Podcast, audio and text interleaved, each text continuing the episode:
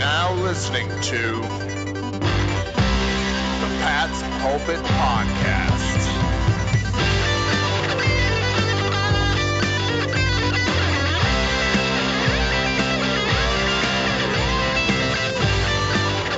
All right.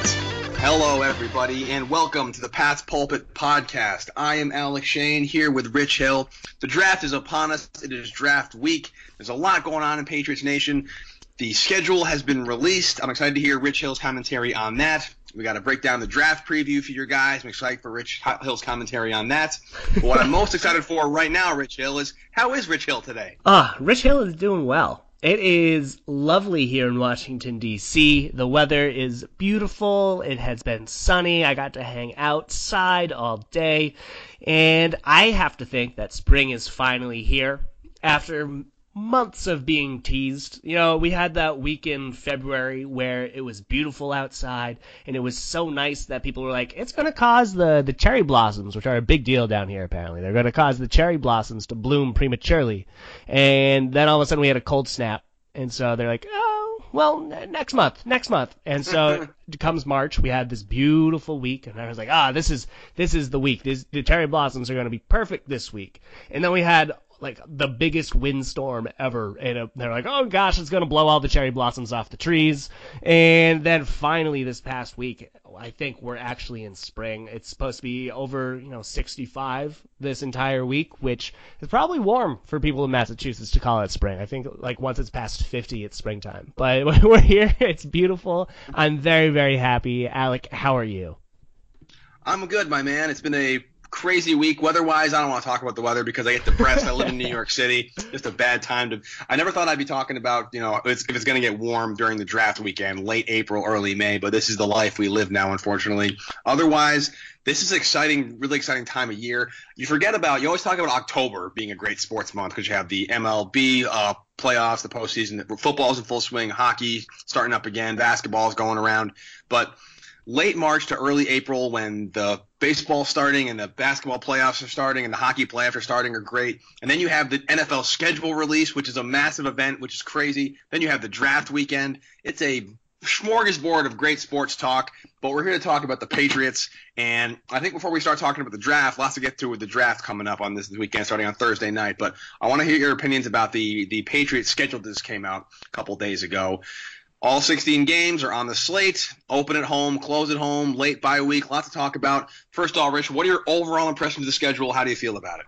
I feel pretty good. I mean, we were talking before we started recording about how this time last year we're looking at the Patriots schedule and we were just putting our hands on our forehead, be like, oh my gosh, they're going to finish the season like five out of six on the road. They have, you know, six divisional games in the last seven weeks. You know, it's something just completely absurd. It made no sense. Uh, it wasn't necessarily like a super challenging one from the onset. It just looked like a dumb schedule. I think that that was my reaction last year. It was just dumb. It made no sense. It looked like every other team had their schedules created, and then they were just like, eh, this is what the Patriots are going to play this year. Whatever, whatever we got left over, they'll just slide in right everywhere they can. This year is completely different. I think that the Patriots have an incredibly balanced schedule. They got the Jaguars in the first quarter of the season, they got the Chiefs in the second quarter, they got the Packers and the Vikings in the third quarter, and then the Steelers in the, the fourth quarter.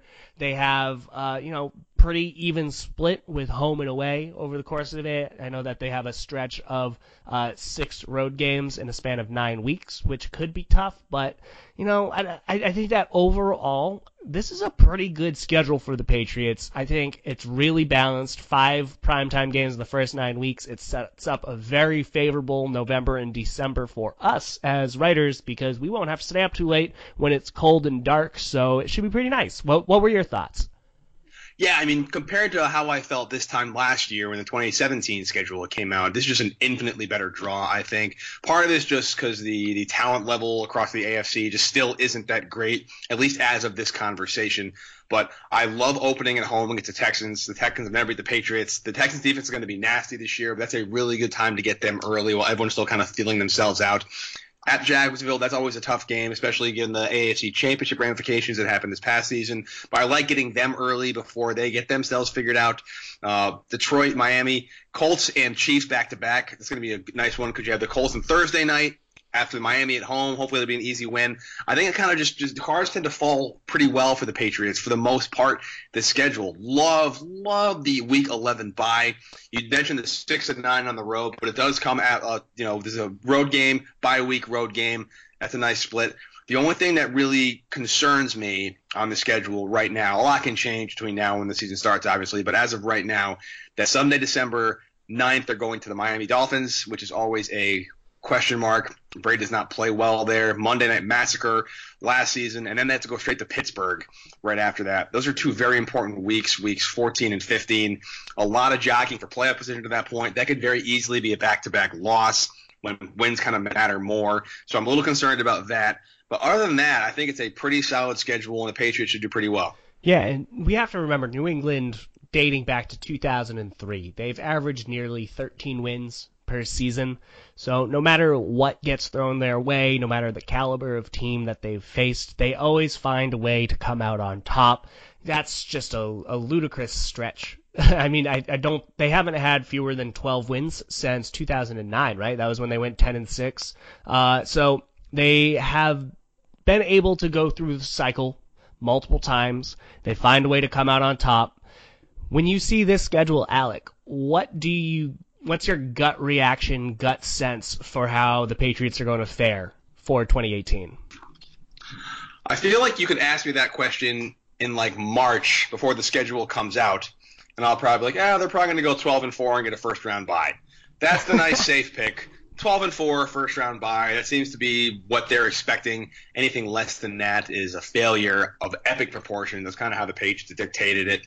You know, they'll probably split the AFC with the Dolphins. They'll probably go 5 and 1 in the AFC. You know, they'll probably drop a road game they, they, they shouldn't drop. That could easily be the Jaguars or the Lions. So that's another loss right there the Steelers, the Steelers are due to beat the Patriots. They probably should have beat them last season if not for the weird catch rule and the Duron Harmon pick. So that could easily be a loss. So that's 13 and three, and then pick one other game in there. Maybe the Packers game on Sunday night could be a a, a tricky one.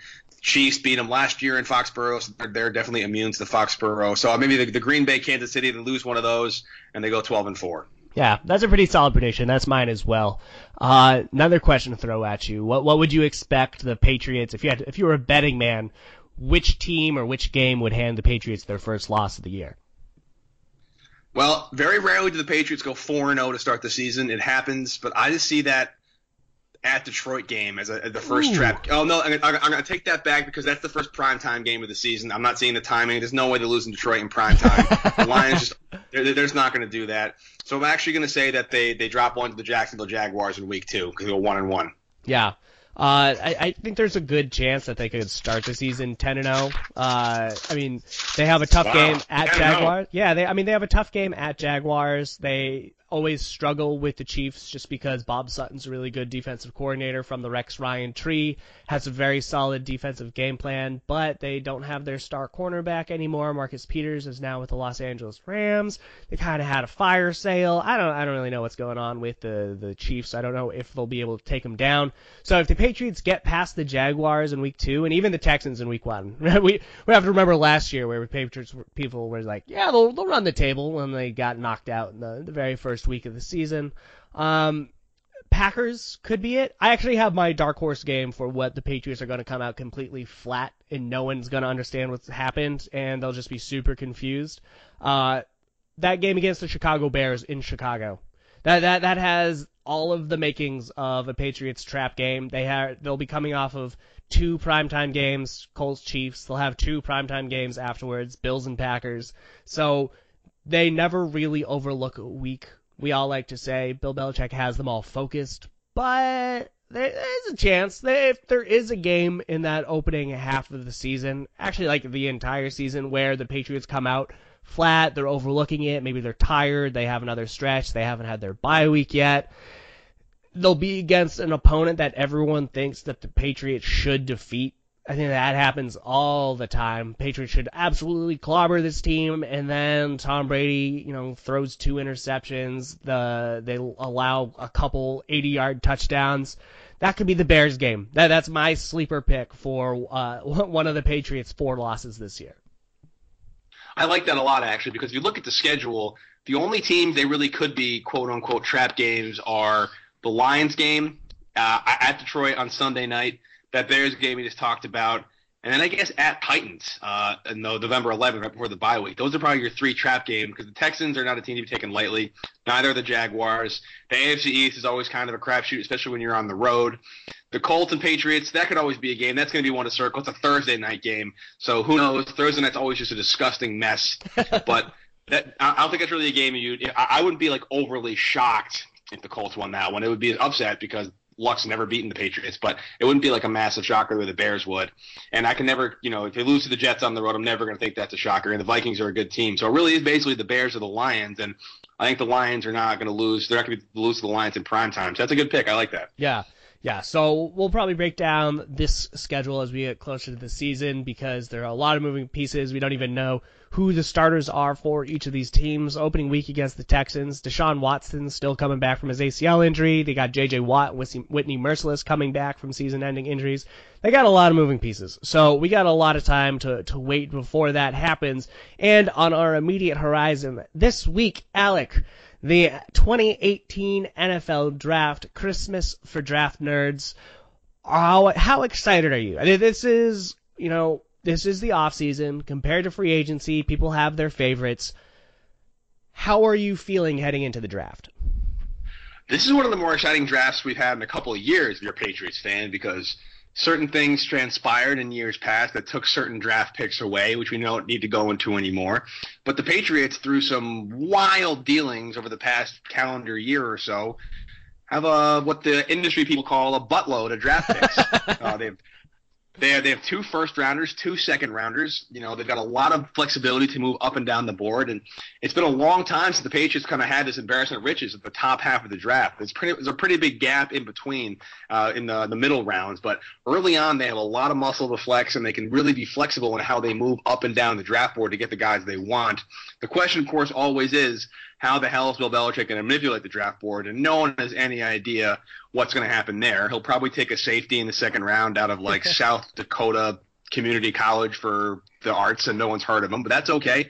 But that never stops us, Rich, from trying to figure out what they're going to do. So, where do you want to start with your draft review? Yeah, I think we should just jump right into the prospects of import. So, we've had free agency. It's in the past. You know, the the first and second, and technically probably even the third wave of free agency is over. Anything else that happens at this point, the Patriots are waiting for the draft, undrafted free agents. So, the roster is effectively set. And when you look at it right now, what are, you know, what are the three biggest weaknesses that you see? And let's kick off with, you know, what you think the biggest need is, and then we'll just continue and break down those other positions afterwards. All right, that's a good good place to start. I think the biggest position of need as of right now is left tackle. I think that's a, a big problem. There that is a with a caveat because they drafted Antonio Garcia last year. He said he's ready to step in as their as the the left tackle. Maybe he's the guy. I don't know if they want to go with another Nate Solder type and go big, but I think offensive line, especially offensive tackle, is a big need for them. I think they need some positional depth at linebacker and some versatility at linebacker. I like Kyle Van Noy a lot, but when Hightower went down, that was a glaring hole in the defense.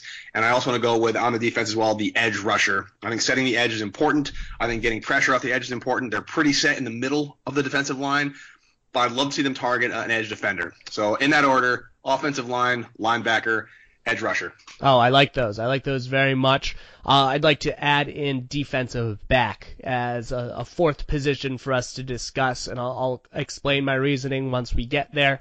Let's start with offensive tackle. That's what you said was the biggest need. How do you see the Patriots potentially addressing this position, if at all? What are some names that you see that could interest them? And uh, should the Patriots fans expect anything from any of these prospects this year? Yeah, I mean, if you think about the last time the Patriots drafted a left tackle high, it was Nate Solder. I think he went number 21 overall, which is right around where the Patriots are going to pick this year, should they decide to to stay put. I think the the biggest name in terms of the the best talent or among the best talents of the first round tackles is a guy out of Texas named Connor Williams. Big dude, 6'6", 300 pounds, Uh, he ran a five second forty, which is pretty good for a for a, a, a big guy like that. He's a good good good good pulling guard. They can move out to the outside. He's played multiple positions, which they like a lot. The question is, do they want to spend some high draft capital on a, a tackle? So he's one guy to watch out for. Uh, one guy that's kind of um, intriguing. He had a really really bad combine and that might hurt his draft stock enough. The Patriots can get him in the second round out of Oklahoma, a guy named Orlando Brown Jr. He was a potential top 10, possibly top five pick, but he had such a bad combine. He uh, he ran like a six second forty, which is pretty bad. I don't think a an old lineman with a sub five five or five seven is ever made in the NFL. Uh, he only had 14 reps on the bench press. Um, he just didn't really have a good combine, so that's a possible uh, day, day, day, day two prospect if he continues to fall. Um, but the guy I like for the Patriots uh, is a guy named Kolton Miller. I'm a big fan of Kolton Miller. I just think he's a, a good fit for the Patriots. Um, I, I like there's a he's a he's like a good tackle and he's a tight end hybrid kind of guy. He's a tall dude. He's he's six five, six six, uh, seven three cone, uh, seven three in the cone he just seems to be a, a, really good fit for for the Patriots, and so uh, I'm going with him for my my my first round pick out of UCLA. Um, six nine. I'm sorry, it's not six five. Look at that, six nine. It's a big big dude. Um, kind of a, a Nate Solder, Sebastian Vollmer kind of build. Uh, big big dude. So look for Kolton Miller to go with the Patriots draft pick if I had to make a pick right now. Yeah, and Miller's top comparison to an NFL player has actually been Nate Solder, which is super interesting. Oh, yeah, he, he's a very raw athletic prospect. He hasn't put it all together while he's on the field, but he's interviewed well. Scouts really believe in his upside and his potential because he has that top tier athleticism and he's gotten by on the field. He's been pretty good from a technique standpoint. He's been like okay, but with great coaching, which, you know, the Patriots have in spades on the offensive line with Dante Scarnecchia, with great coaching, they think Kolton Miller could be, you know, one of the, the best offensive tackles in the league. But he has one of the, the bigger uh, boom to, to bust potential ranges for NFL success, right? You know, if he could come in and he doesn't learn anything from the coaching, if he doesn't develop at all, he's probably not an NFL player whatsoever. So you're kind of banking on Dante Scarnecchia really pulling him around, which, you know what, Dante Scarnecchia has a pretty incredible track record, so I would bet money on that working out. Um, so yeah, I really like Kolton Miller as a potential fit for the Patriots, but I would also like to throw into the ring Mike McGlinchey out of Notre Dame. He is someone that is potentially out of the Patriots' range. He's expected to go in the top 15, top 20. He was a first round prospect last year. He opted to return for his senior season. Uh, that allowed scouts to pick his game apart a little bit more. He started to, I mean, his offensive line mate, uh, Quenton Nelson, is the left guard for Notre Dame. He's expected to go in the top 10. He stole the spotlight, put McGlinchey a little bit in under the microscope because of how well he was doing, and made people think, wait a minute, is McGlinchey really that good, or is he just benefiting from a great line mate? So that is something to watch out for. So McGlinchey's grades are all over the, the table right now. A few other names Oregon's Tyrell Crosby is a, another second to possibly third round name to keep in mind. And then Jamarco Jones out of Ohio State. But th- those are the six that I would keep my eyes on if I were the Patriots, uh, including the, the three that you listed and the three that I threw out there. I would be very happy if they took any of those players because I think most of them are day one starters, especially when they're going to be competing against Adrian Waddle, who I think is a good player, but he's probably better off as that swing number three tackle for most teams or potentially as a starting right tackle elsewhere. But the Patriots need to have a franchise left tackle. Fingers crossed Tony Garcia is able to come back and really show why the Patriots took him in the third round. But otherwise, uh, I don't know if the Patriots can really bank on that and you look at the depth chart, uh, other than like Cole Croston, I don't know. I mean, the, the, the Patriots have the ability to add an offensive tackle, even if Tony Garcia is able to play, because you got Marcus Cannon coming back from injury, you got Waddle, you got Garcia. And I mean, you know, not going to prevent the Patriots from drafting someone early on, especially to add someone into the mix. So the Patriots should draft an offensive tackle. All of those players listed should go in the first couple of rounds. So don't be surprised if the Patriots take one, uh, possibly with the, the the 43rd overall pick, or if they want to get aggressive and there's still offensive tackles on the board, they could get their pick of their choice at 23rd. Nice. That's cool. And I like Notre Dame too because Notre Dame's kind of like an offensive line factory. They just like produce great offensive linemen. Um, so be, I, I'd be all for for any of those guys come to the Patriots. Sure, should be a, should be a lot of fun to watch this first round. The only problem with the, the offensive line is not that I care, but it's of all like the exciting game changers you can get like a quarterback or running back or a stud wide receiver, and then you get an offensive tackle. It's not as fun, but that's all right. Unsexy. You know, Super Bowls are not are not won in April. Unsexy is right. Yeah. So moving on to the next position, you said linebacker is something of need for the Patriots. So they have Dont'a Hightower coming back from injury. They have Kyle Van Noy, who's a very great and versatile player for New England. You got Marquis Flowers on a one-year deal, and then you got a Landon Roberts, Harvey Langi, and uh, Nick Grigsby, who is mostly a special teams player. Uh, I would say that of those players, Hightower, Van Noy are the only real locks on the roster. Flowers is another option. I think that he really stood out last year, so he should get a spot, but it's not guaranteed. When you look at this draft, Alec, who are some of the names that stand out, and are any of them potentially fits for the Patriots? Yeah, we should probably start with the the guys they've already worked out. The Patriots have. They're definitely already addressing linebackers, at least in their pre-draft visits. Uh, there's a guy named Rashaan Evans out of Alabama. And Alabama is a linebacker factory, much the way that Notre Dame is a offensive line factory. Uh, he gets compared to Demario Davis. He's just a a big dude, very powerful, very kind of Dont'a Hightower esque. He's a Saban guy. Uh, if, I, if I remember correctly. So he's some guy to watch out for. There's a guy from Wisconsin, uh, Jack Kitchie, I think his name is, or Sichi. I don't know how to pronounce his last name. Uh, cool story. He was a walk on. Then he just kind of busted out and he started to just, just come into his own. He could be a, if they're not looking to go linebacker first round, Jack Kitchie's probably a second, maybe Friday or Saturday pick. They could get him. And there's a guy named Skai Moore out of South Carolina. Uh, 6'1, 2'8, 220, right in the kind of Belichick size mold. Um, he had a redshirt year, but he's a much better than his size suggests, and he's had like 93 or 94 tackles on his senior year. Um, so he's a big nickel hybrid, kind of safety linebacker guy. Belichick loves those. He's definitely more of a linebacker than a safety, but he can play both, kind of like that. The Adrian Wilson was supposed to be in the Pat Chungs of the world. Uh, they're always in the market for those guys. So those are three guys they worked out already. So I can see any one of those guys fall into the Patriots. Yeah, I like all of those names too.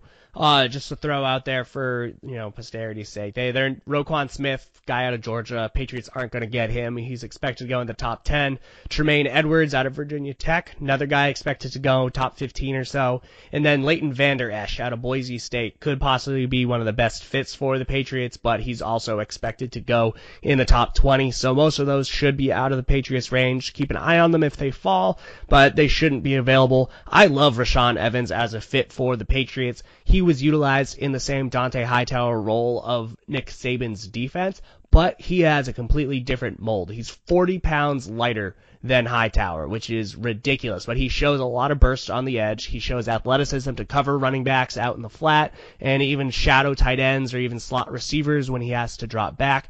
Predominantly, he was used to rush the quarterback though, so he has a lot of versatility he seems to be a really good fit for what the Patriots like to do on defense. You know, Nick Saban runs a very similar defense to what the Patriots do. So Evans should be a day one starter if he joins the Patriots. But I also really like Skai Moore. He's really good. He has a good teammate in Darius Leonard, who's also in the draft, 6'2", 215. Both of them linebackers, both of them potentially good fits because they have that coverage ability.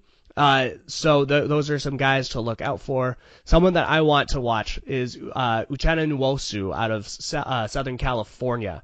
He has the prototypical Bill Belichick mold and physical, you know, abilities. He's 6'3", 250. He can run over the all over the field. He can drop into coverage. He can run after the the quarterback. He can do it all. He's very very versatile.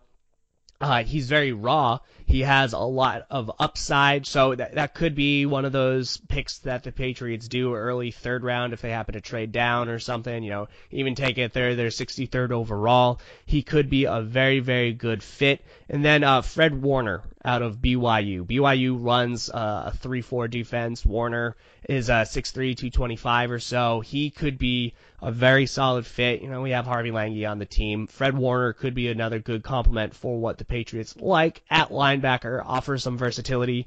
This is a strong draft for that second tier of linebackers because outside of the top three guys that I listed of Roquan Smith, uh, uh, Vander Esch, and Tremaine Edwards, people aren't super excited about these linebackers because there are one or two weak points. But there is a huge wave of these lighter linebackers that are between, you know, 220 and 235 pounds that really hadn't existed in the NFL, but we've seen a wave of success in recent years, particularly with Deion Jones with the Atlanta Falcons, that shows that they can succeed and even thrive and excel in the NFL. So these are prime players for the Patriots to add and kind of mold into what they want to accomplish on defense. I'll tell you, guys. Speaking of that kind of little undersized, not as as big, but a just a, a beast and, and, very very solid. Uh, one guy you can watch out for that I don't know how he'll fit with the Patriots, and he might just not be around right around the Patriots are going to address the linebacker. But there's a guy out of Iowa, uh, Josey Jewell or Jewel, Jewel, whatever his name is, right in that that mold. Also, team captain, uh, character guy. He had a six seven six point seven nine three cone drill, which Robert Belichick likes him kind of uh, compared to Sean Lee as a linebacker, that kind of that kind of player. So the Patriots are looking for one of those guys that you're talking about. He might be a sleeper pick as well. Yeah, we can throw in a Jerome Baker out of Ohio State. There, there's see, there's like a fair amount that are going to be available. Yeah you know, rounds three through five, they're a little undersized. So teams aren't going to take them in the first two rounds, but they'll just show up and they're able to do what all linebackers need to do in the NFL these days. They're good enough against the run, but they're not a liability in coverage. So yeah, this is going to be a strong draft. I would not be shocked if the Patriots take a linebacker because Bill Belichick needs linebackers in order for his defense to be successful. We saw how bad they were last year. They didn't have Hightower, they didn't have depth at linebacker, and they really struggled. So look for them to address that pretty early on. Uh, moving on to that third position, you said edge rusher. I- am curious, what makes you think that they need uh, another edge rusher onto the roster? Yeah, again, so they have Trey Flowers coming into a contract year. He's going to command a decent amount of money. I'm not sure if they're going to re up him. Other than Trey Flowers, there's not really a guy on the defensive line on the edge they have to game plan for. They got rid of Chandler Jones, which I still support because it was either Jones or Hightower. They picked Hightower. It paid off in former Super Bowl ring off that strip sack, so I'm okay with it. But I think they just need another guy to complement Trey Flowers on that defensive line. I think they've, they've got guys, but not really a, a real up and coming prospect. Um, so uh, I'm gonna. I don't know exactly how early they'll address edge rusher, but I think it's something that should definitely be on their on their radar. Um, I, I think one of the, in my opinion, my the best defender of the entire draft of any position is an edge guy, and also probably the best name in the draft as well, to the football name. NC State, Bradley Chubb. Oh, so I mean, good. That's that's just such a great football, and especially for a defensive lineman, he is bona fide, probably top five pick. If the Patriots want to get him, it's going to cost them both their first round picks to move up. I just don't see him in any way falling to the Patriots, so he's off the table. But he's probably the best player in the draft. Next to the next other uh, really good edge rusher is Texas guy uh, Marcus Davenport. I think he's a really good fit as well, but he's not going to be on the on the on the board. The guys I like for the Patriots, another great name, Washington State. Hercules Mataafa, I believe his name is. He's a junior. He's a little undersized, quick twitch, sudden burst guy. 22 sacks. He's gives a lot of uh, size away, but still manages to make the play. People are giving a lot of Tedy Bruschi names out of him or Tedy Bruschi comparisons out of him. He'd be a lot of fun. Guy named Josh Sweat, another great football name. Uh, he's a Florida State guy. So take that as it was. But the guy I like for the Patriots, honestly, uh, I got this actually from from Jerry Thornton over Barstool Sports. His preview for defensive edge guys are pretty good. He likes a guy named Sam Hubbard out of Ohio State. Which I think is exactly right. He's an Urban Meyer guy. Belichick loves Urban Meyer. He was going to go to Notre Dame on a lacrosse scholarship. We all know how lacrosse players do in a Bill Belichick system. Thank you, Chris Hogan. He got a lot bigger during his time at Ohio State. He was a safety. He went to the linebacker, the joker role. So that linebacker, that safety hybrid, then moved to the defensive edge. I think he could be a really, really good fit. I think they can probably get him on day two pretty easily, so that's pretty sweet. He's got football intelligence. I would love to see the Patriots draft Hubbard. He's like a Ryan Kerrigan type. I think he fit really, really well. Yeah, no, there there are a lot of really good possible players at pass rusher in like the the rounds two to three spot for the Patriots because as you said, uh, Chubb top prospect out of their range, Davenport also likely out of their range, but this is kind of a low key need. I've I've always thought that they've done a pretty good job with the position, but as you said, Trey Flowers is in a contract year. They added Adrian Clayborn. He's on a two year deal, but he was one of the more productive players last year. He generates a lot of pass rush. He doesn't always close it with a sack, but he, he does a great job. He could be taken over to start opposite of Trey Flowers. And then you got Deatrich Wise, who has done a pretty solid job. But you got Derek Rivers coming off of an injury. I mean, Geno Grissom isn't going to stop anyone. Neither is uh, Keionta Davis, who they added halfway through the summer last year. Kind of gave him a redshirt season. Eric Lee, I mean, he's not going to stop anything either. So the, the the Patriots have a lot of room, or I guess I should say, flip that. Uh, you can also add Adam Butler in there. I don't know what they're planning on doing with him. He's more of that bear front, you know, four tech sort of position, plays in between the guard and the tackle. So at the defensive end position that's like really locked on, if if I'm going to go ahead and make the argument that they should draft uh, an offensive tackle because they don't know what they have with Tony Garcia, then it's completely valid to say that they need to add a pass rusher because they don't know what they have with Derek Rivers. And, you know, beyond Trey Flowers, who's entering a contract year, you got Clayborn and Wise. You know, so, so there is a very real chance for the Patriots to add a, a pass rusher if they don't know where Derek Rivers stands. And I'd like to throw out a few other names. Harold Landry out of a good old Boston College, the best university in the planet. Uh, he is potentially going to go in the top 20, so who knows if he'll be available, but he is a great pass rusher, can still develop as a run stuffer, but he is very, very good at what he does, and he has an immediate role as a third down pass rusher as a rookie. Add in a Duke Ejiofor out of Wake Forest. He is a good player. Arden Key out of LSU, young guy, little undersized. He's about like 6'5", 240 pounds, but he could continue to develop. He has a potential role in the NFL. And then another guy, Lorenzo Carter out of Georgia. He was always underproductive at Georgia. He never really lived up to expectations until his final year where he did pretty well. He's around 6'6", 250. He is an athletic guy. Georgia runs a 3-4, so he is technically their edge defender out there. Uh, so he has experience with what the Patriots like to do on the edge. He could be a very strong fit. He has possibly some of the most upside at that position. We'll see what they do, but there there is no shortage of pass rushers that could help the Patriots in this draft. Absolutely. Again, I don't think it's a, a, pressing need, like you said, and I don't see them going after a pass rusher on day one unless for some ridiculous reason Chubb falls to like 20, which is just not going to happen. Um, you know, I think it's something they should address, and there are enough guys. It's, it's enough. This is a great draft for depth. I think the Patriots are pretty set with their roster. If they had no draft picks at all this year, they'd still be okay, which is a really good position to be in.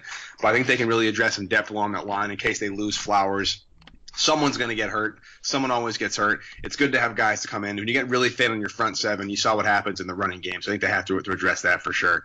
So those are my my three areas of need, Rich. Uh, we talked about mine. You said cornerback as your area of need, um, which is interesting coming from a Patriots fan because I feel like cornerback is never an area of need because we know he's going to draft about seven of them.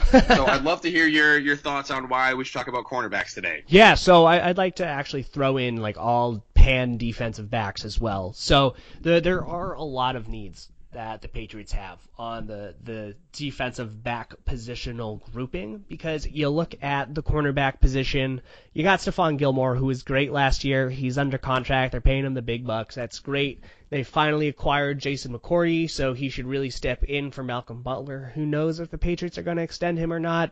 And that's kind of the problem is that beyond Stephon Gilmore, who are the Patriots cornerbacks in 2019? Looking beyond this year. Eric Rowe is a free agent. Jason McCourty is a free agent. Cyrus Jones is coming off of a season-ending injury. So is Jonathan Jones there is not a lot of good quality depth at that position, and the fact that they drafted Cyrus Jones in the second round two years ago should not prevent them from addressing the position again because they have a huge need, and this is a pretty strong draft at cornerback. Uh, Jaire Alexander out of Louisville would be a very good fit if he's available. People have him all over their board. Some people like him as a top 15 fit. Some thinks he's around two. Uh, you add in Isaiah Oliver out of Colorado. He's another great fit. He's a, a little taller guy, a little lankier, very raw. He was stuck on the depth chart in Colorado behind a few guys that were drafted in the second and third rounds of the past few drafts. So he finally was able to emerge, and he was possibly the best out of all of them. MJ Stewart out of North Carolina could be the next Logan Ryan. He plays inside and out. He uh, could be a good fit for the Patriots. Not really sure, but he would be available in the second and third rounds. Added Mike Hughes out of UCF. He's good in the cover three. Very, very athletic. Can be on the outside. Uh, there's just like a lot of very good players. Adam Carlton Davis out of Auburn, he's a tall player. Donte Jackson out of LSU could be another inside outside kind of guy. All of these players could be available on day two of the draft. So there is no pressing need for the Patriots to utilize their first round pick on a cornerback to address the position because there are a lot of options, and I do think that the Patriots need to address it. And looking beyond the cornerback position, Alec, I'm just going to keep going here, is at safety because Devin McCourty, Patrick Chung will both be 31 years old to start this. I know that Chung got extended. They're both under contract for multiple years, but you got Duron Harmon, who's a very good player but you're not going to hold a position for for Jordan Richards. You know, you're not going to hold a position. I mean, that's like kind of literally their depth at the spot. You know, if if there's an injury to one of their safeties, then Jordan Richards is on the field, and that's not a good thing especially when McCourty and Chung are at the age that they are, where an injury could just spark an immediate decline in performance.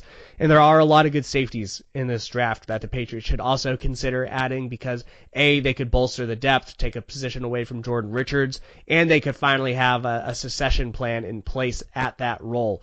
So, uh, looking at that safety spot, I, I really like Justin Reid out of out of Stanford. I know that people might be a little hesitant to, to add at that position because of what Jordan Richards did uh, or how he performed, but you know he is a good player. He's someone that the Patriots should really consider.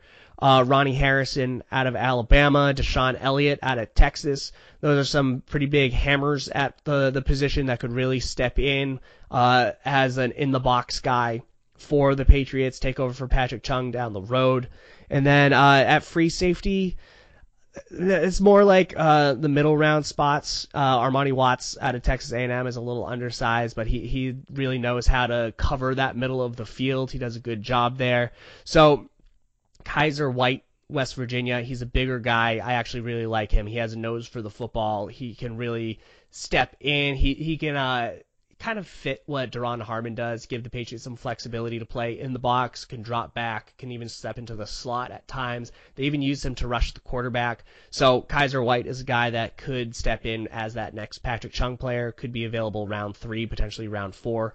So defensive back is something that the Patriots need, not for this year in particular, but they will have gaping holes there in 2019 at both safety potentially and at cornerback. And they really need to start planning for the future because the Patriots have a pretty tough responsibility for their cornerbacks, and it would be nice for them to have a year in the system before they are thrust into a starting role. That brings in two questions from, from, from uh, to me for you, Rich. One, if you, which makes a lot of sense what you're saying. If you're draft is always better. You never want to draft for need, a guy to start right now. Plug and play is always not the way to to build a team. So building cornerbacks for the future rosters when the guys are too old or free agents or whatever it is makes a lot of sense. But with that in mind, would you prioritize safety over cornerback with defensive drafts and uh, defensive backs in this draft?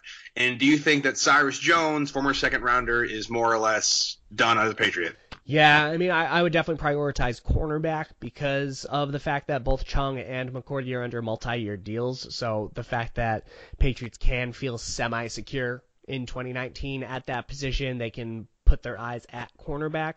And not necessarily saying that Cyrus Jones is done, but they're not going to hold a position for him. You, your draft stock as a second round pick probably extends two seasons. He's in his third year, coming off of an injury. The Patriots will not hold it open for him based off of his draft stock. He will have to earn it. And if he makes the team, that's great. He has a lot of potential, or he had a lot of potential. We'll still see if he has that. He's just not going to stop the Patriots from adding a cornerback. And, I mean, that, that's something that New England should do on the day two of the draft. Well, they probably will because it's like me predicting they're going to go 12 and 4 the first round bye. Yeah. Nice and safe. You Yep. can't go wrong with the Patriots drafting. Uh, um, so th- those are all pretty good positions. One more I want to kind of touch on. This obviously you never know, but one thing I want to touch on that people have been talking about, ether out there, whatever you want to say. uh, there's a lot of talk about the Patriots drafting Tom Brady replacement in this draft with a quarterback. I've seen things as ridiculous as them packaging both picks to go up and get Sam Darnold. I've seen Josh Rosen linked to the Patriots. I've seen Baker Mayfield linked to the Patriots. I've seen Johnny Manziel linked to the Patriots. How much weight do you put in the quarterback draft class, and do you think the Patriots will aggressively try and pick one of the, the quote unquote top tier quarterbacks for a Brady replacement, or will they do their classic kind of sit back, draft a guy third round, whatever it is, and have Brady's heir come out of that part of the draft? Yeah, I mean, I don't know how aggressively they will be able to go, right? Because the Jets traded up into the top three because they know that they're going to take one of the cornerback, or sorry, one of the quarterbacks, and so Darnold, Rosen, Baker Mayfield, those are the top three. It would be a shock if any of them slipped out of the top five. They're all expected to go at, at that point in the draft. And then you got Lamar Jackson, who a lot of people think will go, you know, I mean, people have mixed reviews of him, but all it takes is one team to fall in love. He could be gone in the top 20. Josh Allen out of Wyoming. I don't know what uh, what team's seeing him other than his height, but they'll draft him in the top 20 as well. Uh, you got Mason Rudolph, who's a fringe first round pick. A lot of people like him as a potential Buffalo Bills option uh, in the 20s. So I don't think the Patriots will overdraft anyone, and that is what trading up draft picks could potentially lead to if they fear that a run at the position will leave them empty-handed. That is not something that Bill Belichick will overreact to, and other teams will. Other teams are desperate to find a starting quarterback, and they will trade up and overpay for some of these players. Where Mason Rudolph is probably a top 40 prospect. I really like him. I think he could be a great fit. I could see him going in the top 20. And for a value perspective, the Patriots might have to trade up to do that. Is it worth it? I mean, if he's the franchise guy, definitely. I mean, there's no question. If he is a franchise guy, you definitely do that. But you see some of the other options that maybe they sit down to the end of the second round, take Kyle Lauletta out of Richmond. That's something that's definitely an option for them, especially if there's a run at quarterback and six of them are off the board.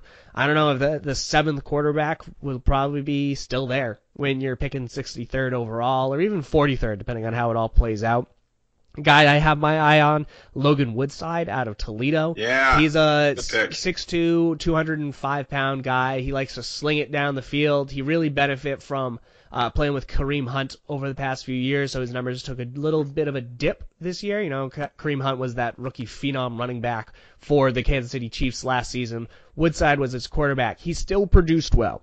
And from a production standpoint, he is up there with any quarterback other than Baker Mayfield. He he is extremely productive. He doesn't turn the ball over. He doesn't have the strongest arm, but he has a pretty quick release. He you know, if, if you have a quick release, you can avoid turnovers. You're very accurate. You can succeed in the Patriots system. I don't know if he is a franchise type of player, but I could see him being a Brian Hoyer type of guy, and you can win with a Brian Hoyer type of guy. You know, maybe maybe you can't rely on him as the the franchise as Tom Brady 2.0, but you can assemble a team around him where you can still compete. And so I, I like Logan Woodside as an option. He would definitely be available. You know, potentially even day three of the draft. Added Mike White out of Western Kentucky. He's a big guy. Uh, Riley Ferguson out of Memphis there are options beyond those big five, six names at the top of it. And if there's a run and the Patriots would have to overpay to get one of them, I could see Belichick being comfortable getting one of these guys in the middle rounds. Yeah, I think middle round is, is right. I, I don't see them moving up and, and taking one of the, the elite guys. I, I just don't see it unless they know something we don't. There's also rumors among the, the Baker Mayfields and Johnny Manziels and blah, blah, blah going to the Patriots. There's also rumors Brady wants to work in a new deal, sign another two year contract, which I'd be okay with as well. So maybe we'll worry about Brady's heir apparent when the time comes. I don't want to think about it anymore. Overall, though, man, pretty exciting draft, pretty deep draft. There isn't really, there aren't very many like true studs at these skill positions, like running back and receiver. There's a couple, but the Patriots usually go with a, like a pass catching back in the fourth round or something like that. And the receiver, I, they, they just don't spend a lot of draft capital on receivers. The highest guy they picked, I think, was Chad Jackson. He really didn't work out well. You know, they, they do they do really well with like their their day their round five, round six guys that kind of come in and get the system. So I'm not even be- begin to pretend picking who they're going to draft for running back or receiver. If you want to take a shot at it, go for it. But I am lost on this one. Yeah. So it, while you don't know which one that they would take a pick for, Alec, question for you: If the Patriots could take any player, who would make you the happiest? You know, it's weird. The obvious thing is to do is shoot for the moon and talk about these kind of studs that come in, but I'm going to make my pick for a position I think that's a sneaky need of theirs and one that could actually happen depending on how they decide to to prioritize their draft. Um, tight end is a position of need, I think. Gronkowski's obviously Gronkowski. But after Gronkowski, who as of this conversation isn't a lock to come back, I think that's all bogus, but you never know. He's not a, a 16 game player every single season, injuries, whatnot. After Gronk, it's basically Dwayne Allen, Jacob Hollister, Will Tye, I think is still, and then the guy they run, uh, Troy Niklas. That is their your, your tight end. So it's a significant, significant drop off after Gronk. And the Patriots have been trying to utilize a two tight end system for years. Aaron Hernandez and Gronkowski were supposed to be the future of a really innovative offense. It never quite worked out. Martellus Bennett, Scott Chandler, the list goes on and on and on. So I'm going to go with a guy that I think could actually get into the Patriots. They don't have to reach up to to get probably a round two guy. It's a Penn State tight end, Mike Gesicki. I would love to see Mike Gesicki on the Patriots. He's 6'6", he's 250, he runs a 4'5", 40. He's a great kind of move tight end. He's not going to block in the running game. He's not like a Gronk size guy, but he is a really good receiver. I can see him. He's a really big mismatch for linebackers and corners. If they want to go for kind of the, the Gronk Hernandez 2.0, I think Gesicki has kind of the intangibles and the build that Hernandez had, and I think they could get him on day two if they decide to go tight end. And I think Penn State regardless of various indiscrepancies in the past, they still produce good football players. I think he'd be a really good fit in the Patriots. He's good in the slot. He's lanky. He could afford to maybe gain some more weight, maybe get to, get to two two sixty or so, but that's not that hard to do in the NFL. Um, but as like a tight end wide receiver hybrid, the Patriots have tried to get for so long, and he also has not dropped a single pass in two years, which is a really nice stat. Uh, good thing to have. So Mike Gesicki, come on down. Ooh, I like that. Yeah, I mean tight end is another sneaky need that the Patriots have because, as you said, who knows how much longer Gronkowski's going to play, or potentially more importantly, who knows how much longer Bill Belichick will put up with these shenanigans. Uh, I mean, they should for however long Gronk wants to play because he's the best tight end in the league. But Belichick is Belichick. He won't walk away from you know the top ticket, but if he senses a decline or a shift, he might move Gronkowski for whatever potential draft capital he can get. Maybe send uh, Gronkowski out to LA to help him on his movie career. That would be a, a very nice thing to do. But they, they definitely need another tight end because if Gronkowski gets hurt, who do they have? Right? I mean, they, they need to have a little bit more depth at that position that they can really rely on. The Patriots offense is at its peak when they have a healthy tight end that can contribute don't know if they have that beyond Rob Gronkowski right now, so we'll, we'll see. We'll, we'll see what happens. Uh, I, I have a few, and I'd be interested to have you pick through them. Uh, the, the player that I think that I would be the happiest for New England to add is NC State athlete Jaylen Samuels. I can't even call him a position. He is uh, 5'11 and a half or so. To call him 6 feet. He's 6 feet, 225 pounds. He played pretty much everything in the Wolfpack offense at, at, NC State. He got carry duties as a running back. He blocked as a halfback. He played inline a little bit at tight end. So looking at his statistical production as a runner over the past four seasons, he has 1,104 rushing yards and 28 rushing touchdowns. As a receiver, he has 1,855 receiving yards and 19 receiving touchdowns. So you just think of that right now. He is a potential, you know, 500, 510 sort of player in the NFL. He he can catch, he can run.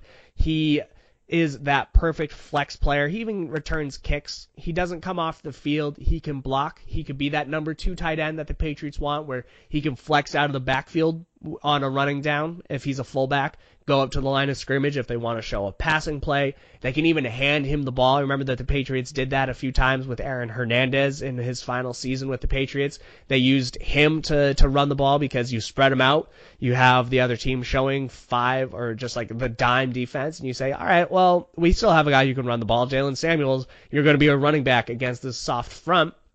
Samuels is the perfect athlete hybrid positionless player for the NFL right now, and Josh McDaniels is the offensive mind that can really take advantage of it. He would be a perfect, perfect, perfect, perfect goal line player for the Patriots that they were looking for to re- replace LeGarrette Blunt, who left. Mike Gillislee was unable to do that. Rex Burkhead was hurt. They need to have a goal line guy. Jaylen Samuels can do that. I would absolutely pound the table for the Patriots to get Jaylen Samuels if he's still on the board in the third round. It's funny. He, he can probably be on the board. I mean, he can go in the third round. He can go in the fourth round. You know, I think a lot of teams will shy away from a guy like him because you need to have a certain mindset. Like, what do you do with this guy, right? He's a valuable hybrid talent. But other teams might seem like, all right, like, where do you what do you do with him? You know, do you where, where does he work out? Does he work out with the running backs, the fullbacks? Um, but yeah, I mean, got Belichick loves four down players. He can play special teams. Yep. He can catch. Um, I'm not sure what kind of blocker he is on blitz pickup. That might be something to work on. That's a huge part of being a running back in the Patriots offense. Obviously, I know he's dropped a couple, but he's a good kind of kind of project player. I think the fourth round is is the, the magic round for Belichick, kind of hybrid pass catching running backs. James White was a fourth rounder. They can do a lot of good things with with him, and and when you have an intelligent coach who's who's got a good system in place, and the guys need to come in and produce right away could be a lot of fun to watch him develop. But he's kind of guy like you. He, he comes in, and if you if you they do draft a, a tackle in the first round, not that exciting. This kid comes in. You see him coming on Jaylen Samuels on in the preseason, and he just lights it up. He could be kind of your preseason stud that has a, a, a good career in front of him. I like that pick a lot. Yeah, no, he he a good one. I have a few other wide receivers of note, but Samuels is the guy that would be at the top of my board for an offensive skill player for the Patriots.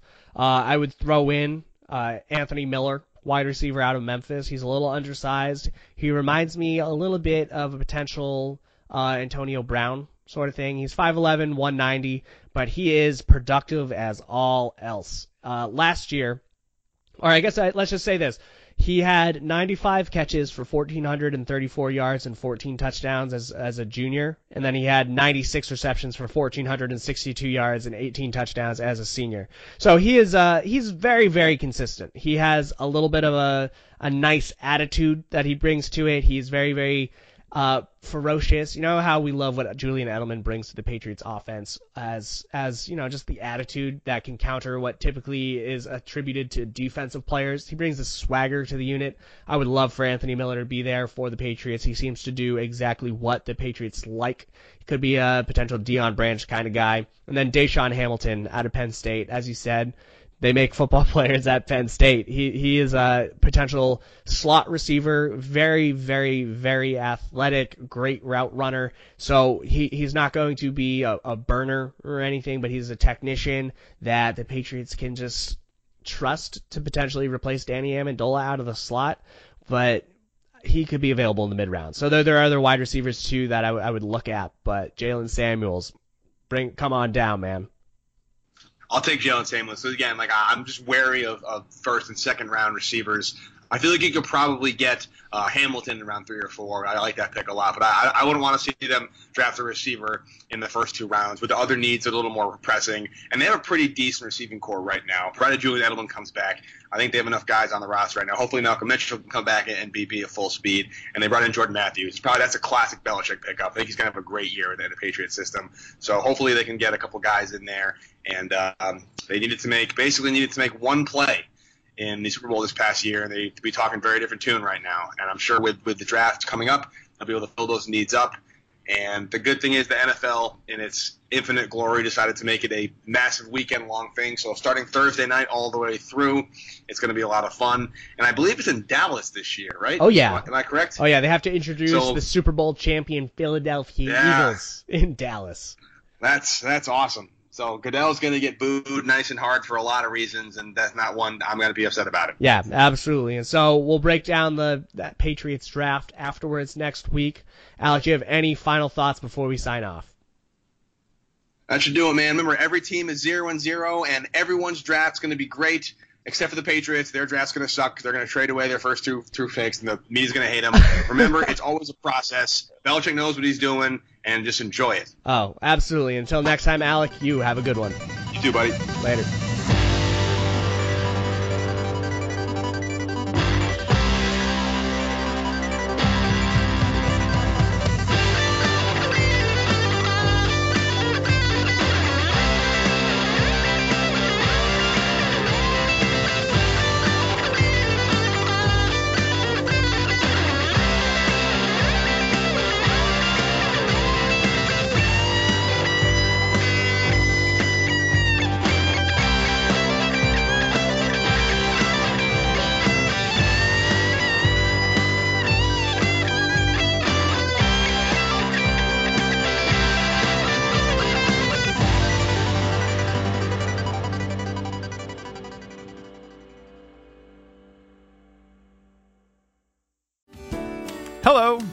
I'm Spencer Hall from SB Nation, and I want to tell you about my new show, It Seemed Smart.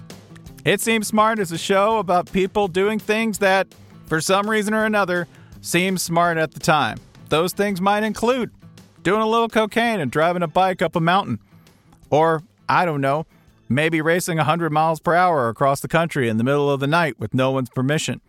Or even stealing a bat from an umpire's room in a Major League Baseball park. Check it out, and if you like it, tell a friend. I'm Spencer Hall. Don't do anything smart.